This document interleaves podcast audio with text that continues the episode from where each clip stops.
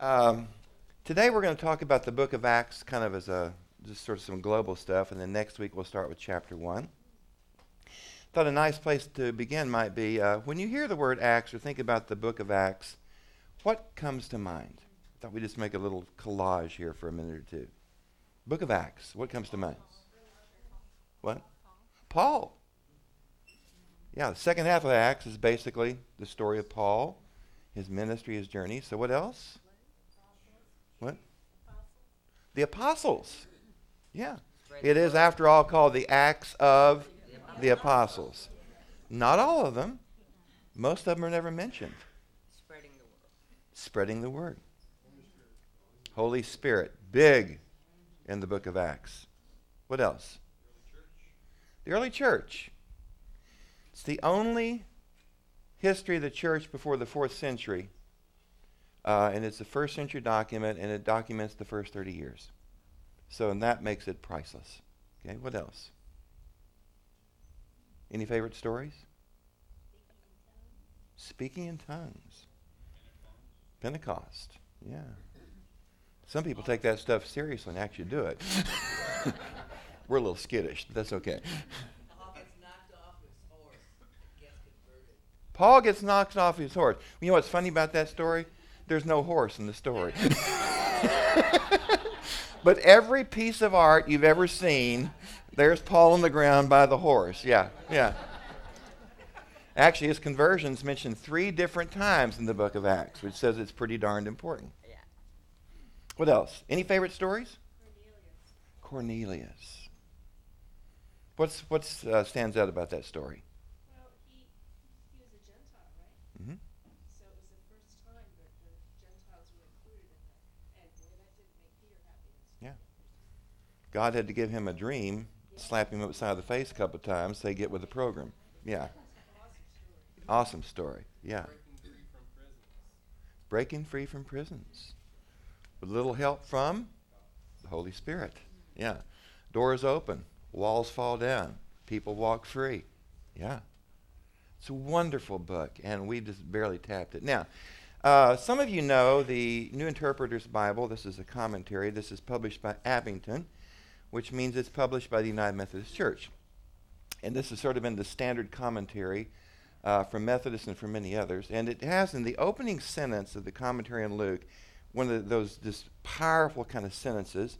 And I figured today we're just going to basically unpack this sentence. It says this The Acts of the Apostles is one of the most exciting books in the Bible. Would you agree?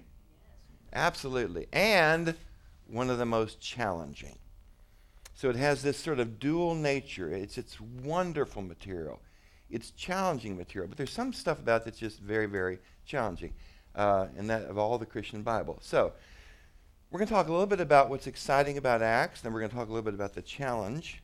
And the challenge has actually changed in the last few years because in the last 30 years, there's been a fundamental reassessing of the historical value of the book of Acts. It was pretty much dismissed.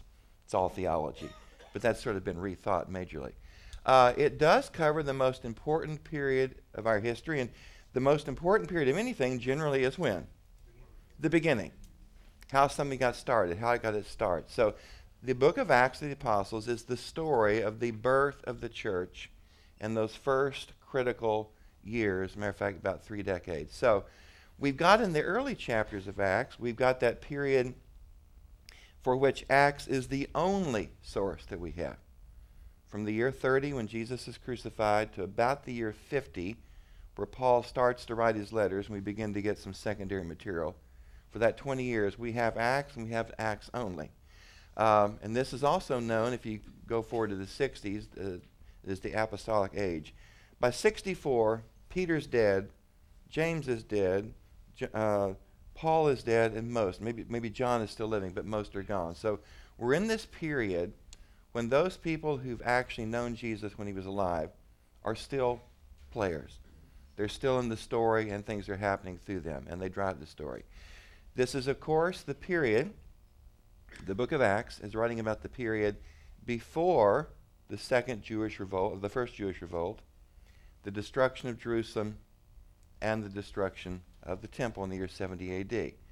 Uh, during this period, the Christian faith is not a separate religion.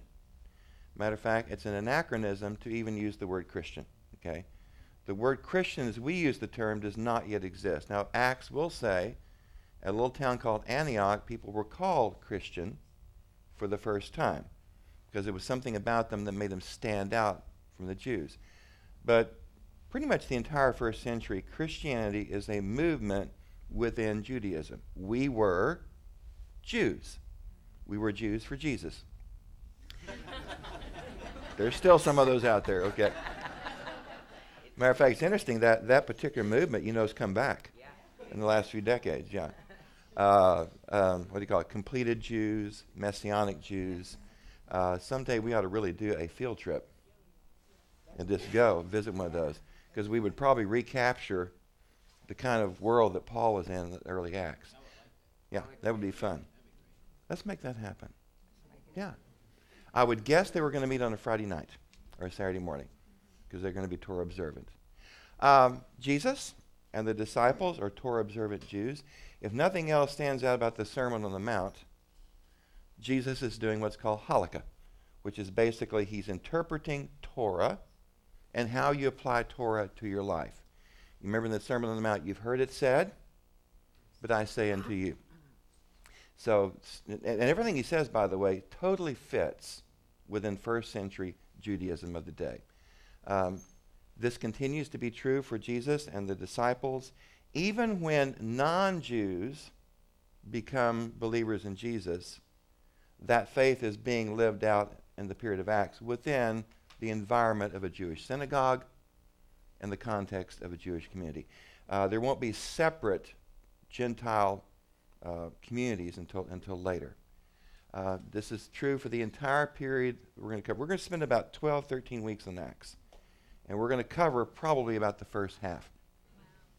So we're going to walk it very carefully up till uh, Paul starts what's, what's called his uh, uh, the Aegean mission, which is basically journeys two and three, where he's sort of based either in Ephesus or where? Greece, Corinth, Basically, he, is, he doesn't, he's not traveling all the time. He's two and a half years in one place and three years in the other. Out of seven years, he spends basically six located in one of those two towns. So we'll cover that. Um, this whole business about Christianity being a movement within Judaism is central to the book of Acts. Okay? Uh, we're going to start the book of Acts with the early disciples going into the temple three times a day to pray. So, where are Peter and John? Where are they doing their miracles? Where are they doing their teaching? They're in the temple. The last scene in Acts is Paul arrives in Rome and is greeted by Christians? No. There are Christians there. We know there are Christians there. But in Luke's mind, he's greeted by the Jewish community. And Paul talks about my brothers and us and we and our. And all of his languages is very inclusive. We'll look at one of Paul's statements in just a second. Uh, so this is central to the narration of, of not only the, the church before part. We think of Paul as the apostle to the Gentiles. And clearly that's Paul's understanding. God called him, but what God was it called him?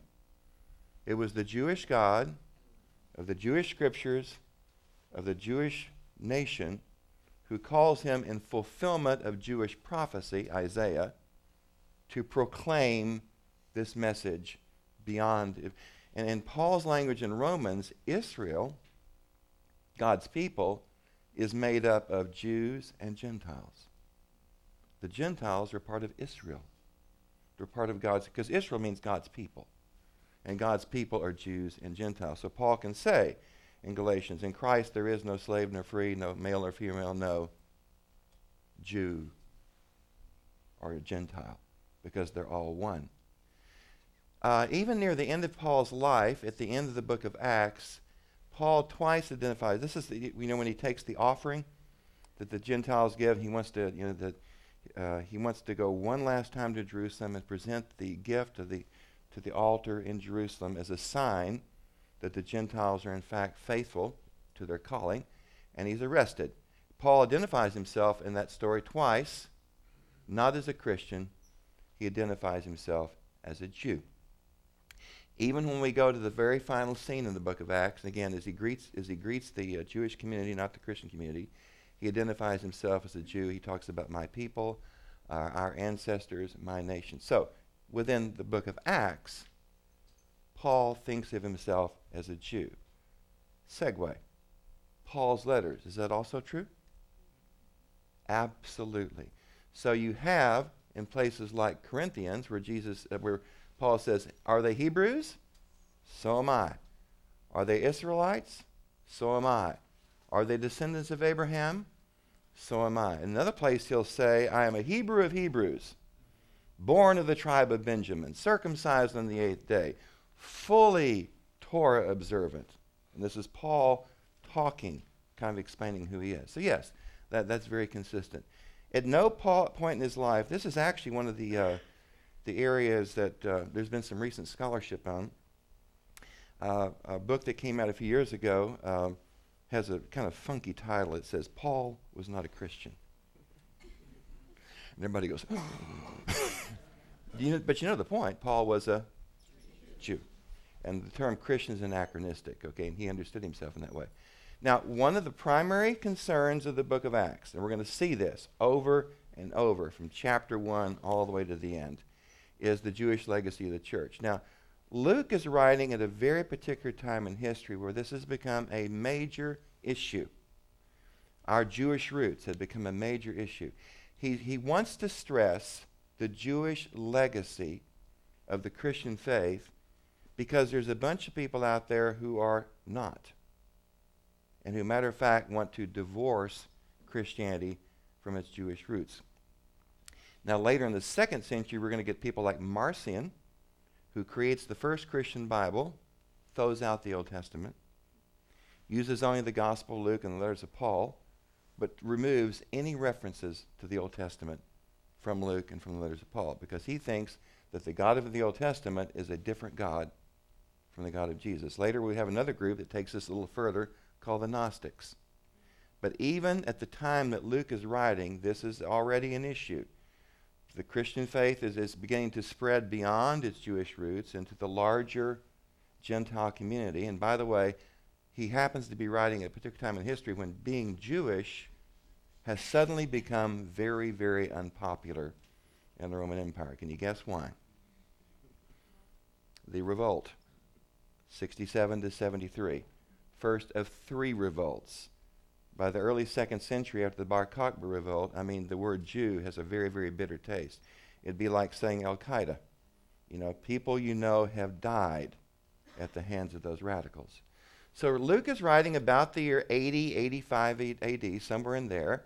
Uh, this is just a very few years after the Jewish revolt. I mean, Jerusalem falls in the year 70, but Masada does not fall into the year 73 AD. So our good soldier boys are dying in Palestine because of this revolt. And it's, it's, it's a major issue in the empire.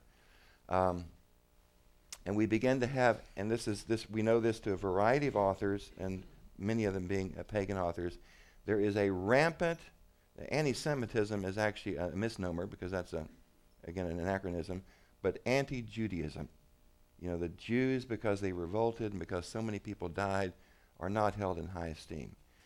Many people believe that we did not need, matter of fact, many people believe that we would be better off as Christians, as believers in Jesus, if we could just cut ourselves off from our Jewish roots, to sever them and move on. Uh, I actually grew up in a church. We referred to ourselves as a New Testament church, and our Bible did not have the Old Testament. Any of you, any of you ever heard those people? Our Bible was the Old Te- the New Testament and what? Psalms. That's that was the Bible we would still use some of those stories, but the stress was that we, we sort of downplayed the Jewish part of that. Uh, the revolt, again, had made uh, being Jewish popular. Jerusalem and the temple were destroyed. So the whole base for Judaism was gone. The Romans took care of that. The mother church in Jerusalem. The mother church in Jerusalem dominates the book of Acts. And it dominates Paul's letters because it's the mother church at Jerusalem that Paul struggles with because we have two different understandings of what it means to be Christian. The view in the mother church in Jerusalem is to be a Christian, you must be Torah observant. So you must circumcise. You must do all these kind of keep the kosher laws. Paul says, fine for Jews, but for those who are Gentiles who become believers, they are free from that law. And that's a bit controversial, okay? And so we have a little, little going back and forth there. The original followers at this point are, are they're gone. Uh, maybe the Apostle John, who tradition says lives into his 90s, could still be alive. The rest are gone. The ch- church, which was predominantly Jewish in the beginning, uh, by the way, not that many Jews ever became Christian. We were always a small minority, but as the church at Antioch then begins to spread out into the larger world, and more and more and more Gentiles become Christian, the percentage that are Jewish, it's not that they're going away because we know that there's, there's Jewish Christians through the end of the second, maybe even into the third century. But their percentage just keeps going down, down, down. And they're pretty much limited to one place. Uh, Luke wants to affirm the continuity with our Jewish roots. Uh, he wants us to understand that it is the God of Israel who has acted in Jesus of Nazareth, so that plays a huge role. It's the Jewish God, and this, this is the key passage. It is the Jewish God who promised, remember the promise to Abraham? You will be a what to all nations? A blessing. Through Abraham, all nations will be blessed. That gets picked up in the book of Isaiah. You shall become a light to the nations. So, both with Isaiah and with the Abraham story, the idea is, is that the, the chosen people of God do not exist for themselves, they exist for the world. That's our role. And by the way, you can understand that the Christian faith picked that up in spades. Um, here's the passage from Isaiah I will give you as a light. This is a, one of the servant songs. It's speaking to the nation of Israel. I will give you as a light to the nations that my salvation may reach to the end of the earth. The reason that this is so important is in the book of Acts, when the ministry of Paul is explained, it's explained in terms of this language, word for word. It exactly pulls up.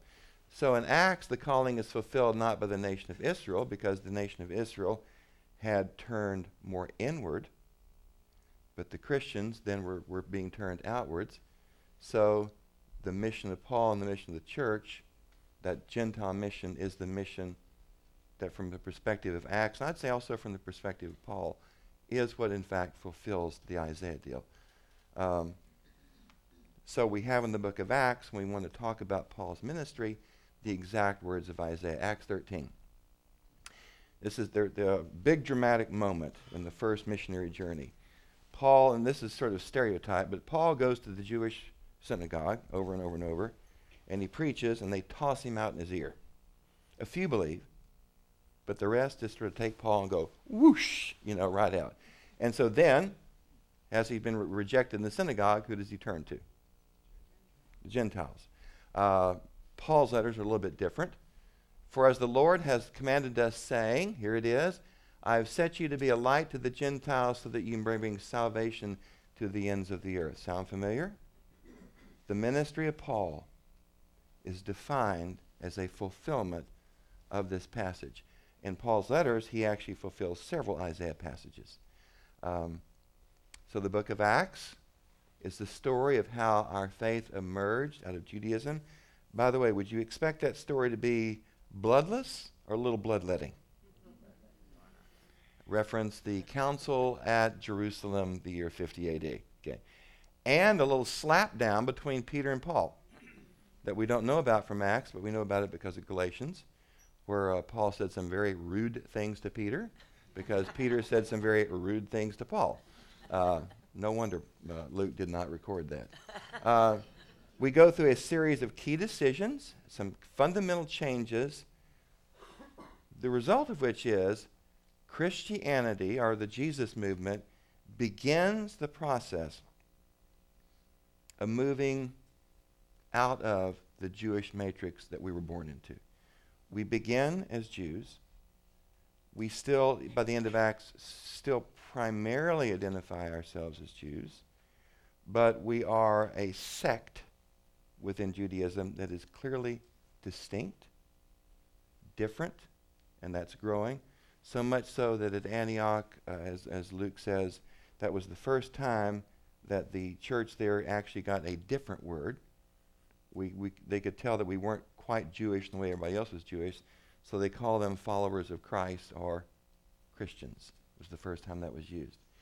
So the book of Acts covers two historic periods the shadowy 20 years before Paul's letters and that period when Paul is writing. Paul's letters, virtually all of them are in the 50s, although they may go into the early 60s. Uh, so Luke's going to take the first 12 chapters in Acts to tell the story of the first 20 years. And again, uh, this is unique material Luke. We don't have this stuff anywhere else.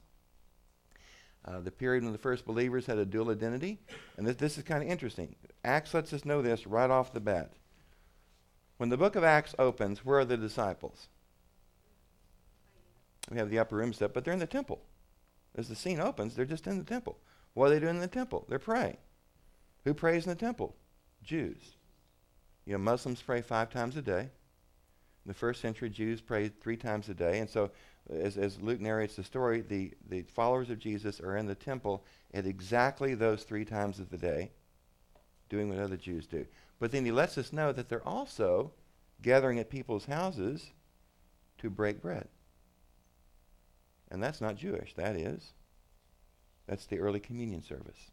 Yeah. Uh, so they're doing both. They're, they have a foot in each world. Luke then takes 16 chapters to tell the story of the Apostle Paul. Uh, he's the Jewish apostle to the non Jew. Seven chapters are dedicated to telling the, the missionary journeys of Paul. Uh, there are two parts of this. One is, and, and Luke is real clear about this, Paul does not have three missionary journeys. Paul actually has one missionary journey where he is in charge, and he participates in the missionary journey where he's somebody else's assistant. So as we look at the first missionary journey, it is clearly Barnabas, his name's always occurs first, he's in charge.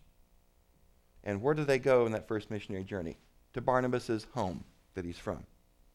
And somebody's asking earlier, how did Paul learn to be the apostle that he was? Well, as, as Acts narrates this, he clearly, we have several years he spends elsewhere too, but clearly he's working with Barnabas, with the Antioch church, and he does that journey there. Now, there's a little falling out between Barnabas and between Paul. Luke has one reason, which is, remember, John Mark Paul's letters, it's over a different issue, but it's two sides of the same coin. And then he goes off on his own and he moves over to this Aegean basin, and he will be in that for the next seven or eight years. Luke then takes the last nine chapters to t- do what is sometimes called the Passion of Paul. You know, we have the Passion of Christ. Well, the way that Luke tells the story, the end of Jesus' life and the end of uh, Paul's life are told in kind of parallel. So there's lots of things. Uh, Luke wants us to, as Paul's life comes to an end, Luke wants us to understand that he's, he's, he's basically walking the Via Dolorosa just like Jesus did. Similar types of things are happening to him. Uh, he goes to Jerusalem. He's arrested. He's in prison, spends a couple of years on the coast, Caesarea, in prison. He then journeys to Rome, and the book uh, ends with him being imprisoned but free, paying his own room and board but being able to, uh, to preach freely out there. Um, most of the important things that, that, develop in our faith theologically. Now, when we think of theological developments, our beliefs, uh, there's a there's a deal in our culture we tend to think uh, Constantine, right? The fourth century Constantine, all that stuff gets kind of worked out. The truth of the matter is, nearly every single belief that we have is there in the first ten years. The Trinity is there. The divinity of Jesus is there. The pre-existence of Jesus is there. I mean, if, you you doubt any of that, just look at Philippians 2. All that, you know, he did not count equality with God, something to be grasped, but emptied himself, you know. Or read the last verse in Matthew or the last verse in 2 Corinthians, both of which lay out the doctrine of the Trinity. Not as fully as the fourth century, but it's there. So in the time period that we've got, all of the important stuff is laid out. And it's going to take centuries to work it out, the implications of all that. But it's all there. It's been observed that there has been more significant changes in the first 20 centuries than there were in the next 300. Now we get into the middle of the fourth century and we write the Nicene Creed and the Chalcedonian Creed. Yeah, and they're working all that out. But what are they working out? They're working out beliefs that are clearly present in Paul's letters. And that Paul tells us he didn't create, he inherited it from before him. And Paul is, is probably converted within two to three years of the death of Jesus. So these beliefs are there immediately. Um, for the first 20 years, we have only one source, the book of Acts. So in these first few weeks, we'll be looking at Acts and trying to understand it historically. Um, but really, it's one source. If we then bump it 30 years, we open up another set of sources. These are the letters of Paul. So, for example, particularly Galatians 1 and 2, where Paul gets so mad, he gives them some autobiography, you know. Uh, Paul has to get mad before we learn anything, but fortunately, he was mad a lot. Uh, but over in uh, Philippians, over in Second Corinthians, over in Galatians, we have these wonderful insights that, by the way, are the same material we see in Acts, so we can combine them. We can sort of get a bioptic vision on that. Um, so Paul, letters Paul and book of Acts. Paul's letters give us uh, only glimpses. Now, Paul never sets down to write history. The way, his, uh, his writings are what are called situational, which means something happens in a church that has to be addressed. So Paul is the volunteer fire department, okay? He's got to go put out the fire. You know, they're speaking in tongues, disrupting worship, all these kinds of things going on. Occasionally, he sort of broad strokes a little bit of the bigger picture, which is wonderful, but most of the time he does not do that. The book of Acts, Luke is trying to narrate the story of how things develop. that makes it utterly priceless. Um, when we turn to the book of Acts, we're dealing with some of the most fundamental questions about our faith. For example, this, and this, there are actually books written on this. How did Jesus' message of the kingdom of God become the church's message of Jesus? We know this. It happened immediately. And it has a lot to do with the resurrection. But that's a fundamental shift. Because you can argue that the instant this has happened, can you stay in Judaism? Not eventually. You're, you know, the, the groundwork is laid. How did the faith of Jesus, it's the same thing, just a different way of saying, become faith in Jesus? And we know that that happened immediately. How did a small, insignificant Jewish sect on the backwater of Galilee, let's face it, uh, Palestine is the edge of the Roman Empire, and Galilee is the backwater of Palestine, you know. What's the only thing that's beyond that? Well, unknown territory. Uh, the Parthians, that, it, that empire that Rome struggled with. How did it become a predominantly Gentile religion? We know that will happen. It takes a while, but it happens. How did a tiny Jewish movement at the edge of the empire dislodge all the alternatives and become the dominant faith of Western civilization? Now, some people today would say it's all Constantine's fault. Sorry, folks. That's revisionist history. It was in the sand before that. Okay. Significant portion of the empire was Christian pre Constantine. And the cynics would say Constantine backed who he knew would be the winner. Okay? Uh, if you want to get, get, that way about it, some people do. Uh, Acts is our only first century history. It's the only source before the fourth century. Who's the fourth century source? Do you remember? guy by the name of Eusebius.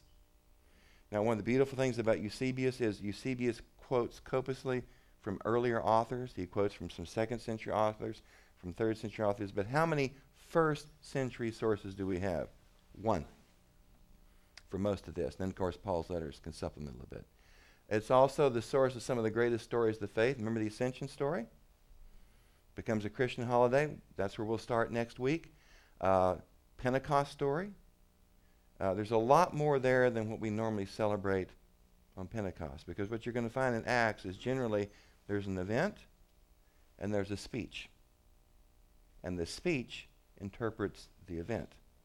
And often we'll do the Pentecost story and not, not do the speech. Remember Stephen? He's the first Christian martyr. Uh, he also, in his speech, says some things that are absolutely earth shaking. Okay, and be- become things that, that play out the rest of the book of Acts. Um, Paul, good old Paul, as the persecutor. Now, it's real clear in the book of Acts he's the persecutor. Paul, on three different letters, confirms he tried to eradicate the Christian faith off the face of the earth. Okay? And why? And there are some hints in Paul's letters, and there's some hints in the book of Acts, um, and we want to look at those. Uh, Philip, the Ethiopian eunuch. Um, if you know anything about a eunuch, and if you know anything about an Ethiopian, and it says he was on the way to the temple, which is a very freighted statement. Because neither uh, Ethiopian nor eunuch can enter the temple. So the conversation that happens with Philip, who is the first apostle, apostle to go outside Jerusalem, he brings the faith to Samaria. It is Philip who brings the faith to Judea. He's the first guy, wasn't Peter, well, Peter does some too, but Philip is the one out there, you know, bringing the faith. Remarkable story. Conversion of Paul, minus the horse. That's okay. Uh, could have been a horse. Maybe they just didn't uh, admit it. Peter and Cornelius, the story there. Uh, remarkable story. The church in Antioch. This is one of those stories that doesn't get told. Antioch, if, if, I was, if I had a time machine, I could go back to any one place, I would go to Antioch. It wouldn't be Jerusalem. Because the things that happen at Antioch are just unbelievable. And they set the tone for what will become our faith. And that, by the way, is the home base of Paul and Barnabas. The council at Jerusalem. We are blessed. We have two versions Paul's and Luke's. They ain't the same, okay? But they, they do probably represent two perspectives of the same event. They just were on different sides of the issue. Uh, Journeys of Paul. Now, we'll get into that a little bit and sort of set the stage for that. Um, so, the, the study of Acts is exciting. Why is it also challenging? Well, it's challenging. Uh, matter of fact, that I'm an English major, so this is not the best English. Maddeningly frustrating. That's actually a quotation from a historian. You know, when historians get a hold of the book of the Acts, they just want to bang their heads against the wall. You know, because there's some things about the book of Acts that if you're, if you're a historian and you want to you know look at the history there, it just it just it just rubs you against the wall. The problem is Luke is not interested in history. At least not in the way that you and I understand history today. Uh, we want to make him a 21st century guy. He ain't. He's a first century guy. And in the first century, you don't write history the way we write history today. You cannot read Acts like a straight out history. Now, we know today that no history is objective, right? The, the big fights these days are what goes into our history books, what's left out of our history books. You know, history books used to be written from a Northern European viewpoint, just ignore lots of stuff. You know, that, that's always true. Um, you can't expect him to lay the facts out and events as they happened. He doesn't care about that. That's not what Luke wants to do. This becomes clear, for example, if you compare you read those wonderful places where Luke and Paul tell the same story, and you get to compare them. For example, do you remember this famous horse story with uh, on the road to Damascus with Paul? Okay. Now, following his conversion, Luke says very clearly that Paul immediately goes to Jerusalem. And he gets with the other disciples. And Paul, being Paul, he stirs things up and he gets run out of town. Matter of fact, the other disciples have to slip him out. You have to slip him out of Damascus first because it was so bad. Now they have to slip him out of Jerusalem. So wherever Paul goes, he has to slip out of town or they kill him. Uh, Paul, in his letters, emphatically says that what Luke says happened did not happen. Emphatically. Here it is in Galatians 1. I did not go to Jerusalem to those who were already apostles before me, but I went away at once to Arabia. Opposite direction. Afterwards, I returned to Damascus. Then, after three years, I did go up to Jerusalem to visit who's Cephas? Peter. Paul spends 15 days with Peter. Now, why would you go to Jerusalem, spend 15 days with Peter?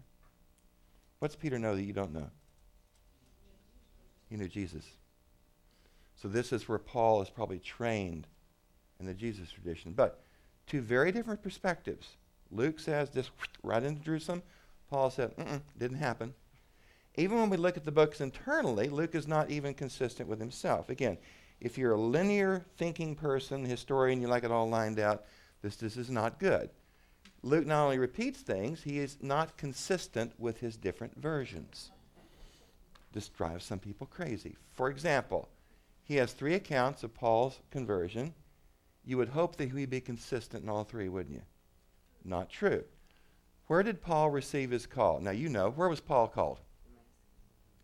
The road to Damascus, okay?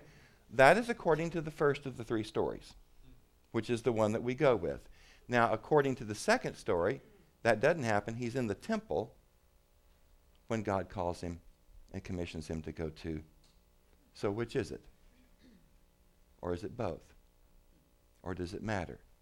You know, those kinds of things you do.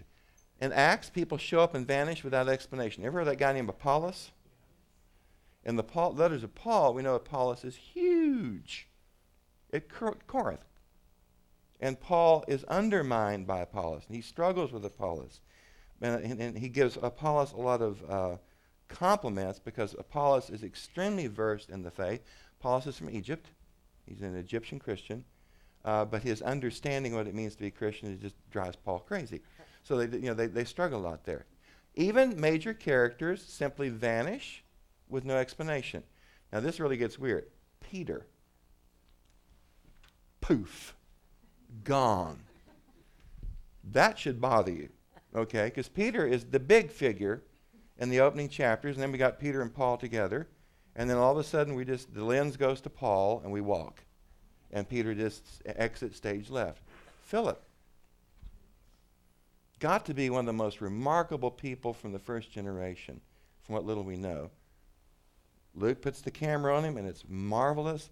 And then Luke moves the camera, and Peter just, I mean, Philip.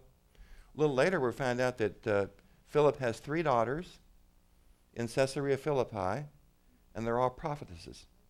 Yeah. But we jump from one to the other, and we fade again. Barnabas. You know, Barnabas and Paul Barnabas is the one who introduces Paul to the church at Jerusalem because they don't want to be anywhere near Paul because they're scared of Paul for good reason. Barnabas is the one who brings him in. Barnabas is the one who gets Paul back from Tarsus, his home, brings him to the church in Antioch, and plugs him into the ministry there. Barnabas is the one who invites Paul to go with him on the first missionary journey. Huge. And then Barnabas simply vanishes. Luke skips, omits much. He jumps over things. He's silent on some things that we would like to know. Even important things like, for example, the, the, the incident at Antioch. Um, he focuses on a limited geographic area. He focuses on a few key people. Uh, the Acts of the Apostles, by the way, is misnamed. It is the Acts of Peter and Paul, with a little bit about Philip and a little bit about maybe a couple others. But Philip is probably not the Apostle Philip. Philip and Stephen are some of the Hellenists that get elected to the church leadership. We hear almost nothing about the other apostles, nothing about Christianity's growth in countries like Syria, which, by the way, is the primary place the church first grew. The Gospel of Matthew comes to us from Syria. Many of the books of the New Testament apparently come from Syria. Early Christian writings like the, the Didache come to us from Syria. Uh, Syria spoke Aramaic. The, the, lots of reasons why we want to know about Syria. What does Luke include? Goose egg, okay? Egypt. We know that Egypt, again, is one of the very early places Christianity goes. We would love to know more. Apollos shows up from Egypt. Wouldn't you like to know something about where he came from and what that church is like? Tradition says St. Mark went to Egypt. He's the patron saint, but we don't know anything. Rome. Rome is an interesting one. We have to learn from a Roman historian that there is actually a Christian community in Rome very, very early, and that all the Christians are kicked out of Rome in the year 60 because they're stirring up stuff. Okay? And it's over this guy called Christus. What we're probably dealing with is that we have some early Christians in the synagogues preaching Christ, Christus, and it's not well received by everybody, and there's a big hoobah, and what does the Roman emperor do? Get rid of them all. So a couple of them wind up over in Ephesus and Corinth and become Paul's best friends. Remember the husband and wife team? They're among the people thrown out of Rome in the year 60. Now, Luke, why couldn't you have told us some of that stuff? Well, Paul's letters, it's all over Paul's letters talking about that. Now, as Luke tells the story, Paul goes to Rome at the end, and I'm thinking this is where you meet all your Christian brethren, right? No. He's greeted by the Jewish community, and there's no mention that there's even a Christian community there. Because the way Luke wants to tell the story, so Jewish, where would Paul go? Of course, there's Christians there. Luke makes you think that maybe it's that, that all the Christians come from Paul. Luke hushes many disputes, he airbrushes them away. Not all of them. Remember the Council of Jerusalem? You should have airbrushed that one away, you know, fussing and feuding in the church, you know. But some things just didn't happen. The incident at Antioch, which is arguably one of the most significant events in the first hundred years of the church and the event that sets the direction we're going to go. Uh, but Luke skips it over without a word. Um, Peter and Paul, a little bit embarrassing there. Somebody said that really uh, Luke is more like a painter than a photographer. Photographer wants to get everything just accurate. Well, unless you're kind of an artist photographer. But a painter interprets. So what is, what is he doing? He's interpreting it through theology. We have speeches in Acts. By the way, one third the book of Acts is speeches, which tells you should you skip the speeches? No. They're, they're a gold mine. They're particularly theological. Luke will put words in the mouth of his uh, characters. It's been observed that if you take a speech of Paul and you take a speech of Peter and take the names off and shuffle them, you can't tell who's who. Because it's not the speech of Peter, it's not the speech of Paul, it's the speech of who? Luke. Okay, and Luke puts words in their mouth, you know. Um, they sound the same. And we know from history they have different views. For example, we know this in Galatians. Cephas came to Antioch. I opposed him to his face because he stood self condemned. You know, Peter and Paul went at each other to some degree. I think there was respect, but also great disagreement.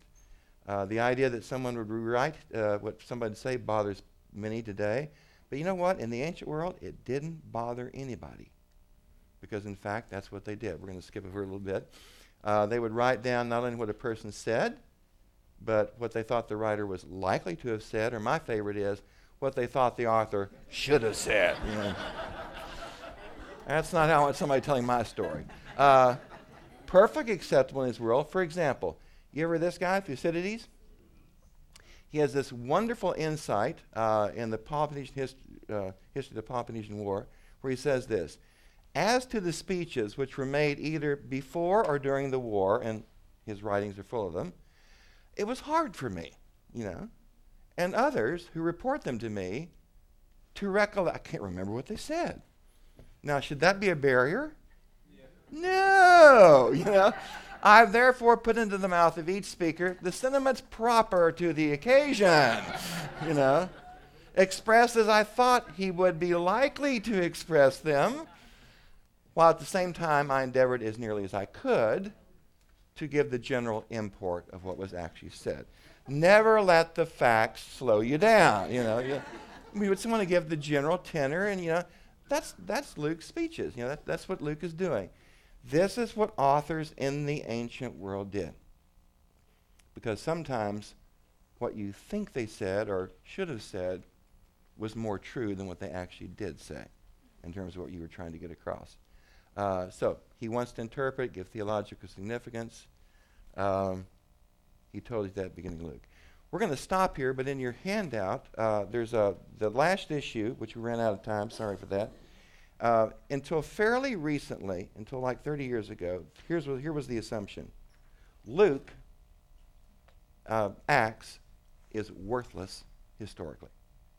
When I went to seminary in the 1970s, that's what we were taught. Acts is so theological that uh, there's nothing of really any historic or very little that you can get out of it. I will tell you that in the last, since I left seminary, that has changed. Um, many, many scholars today, and the, the, the major trend is to realize that in the midst of all the theology, Luke actually has earlier material he's reworking.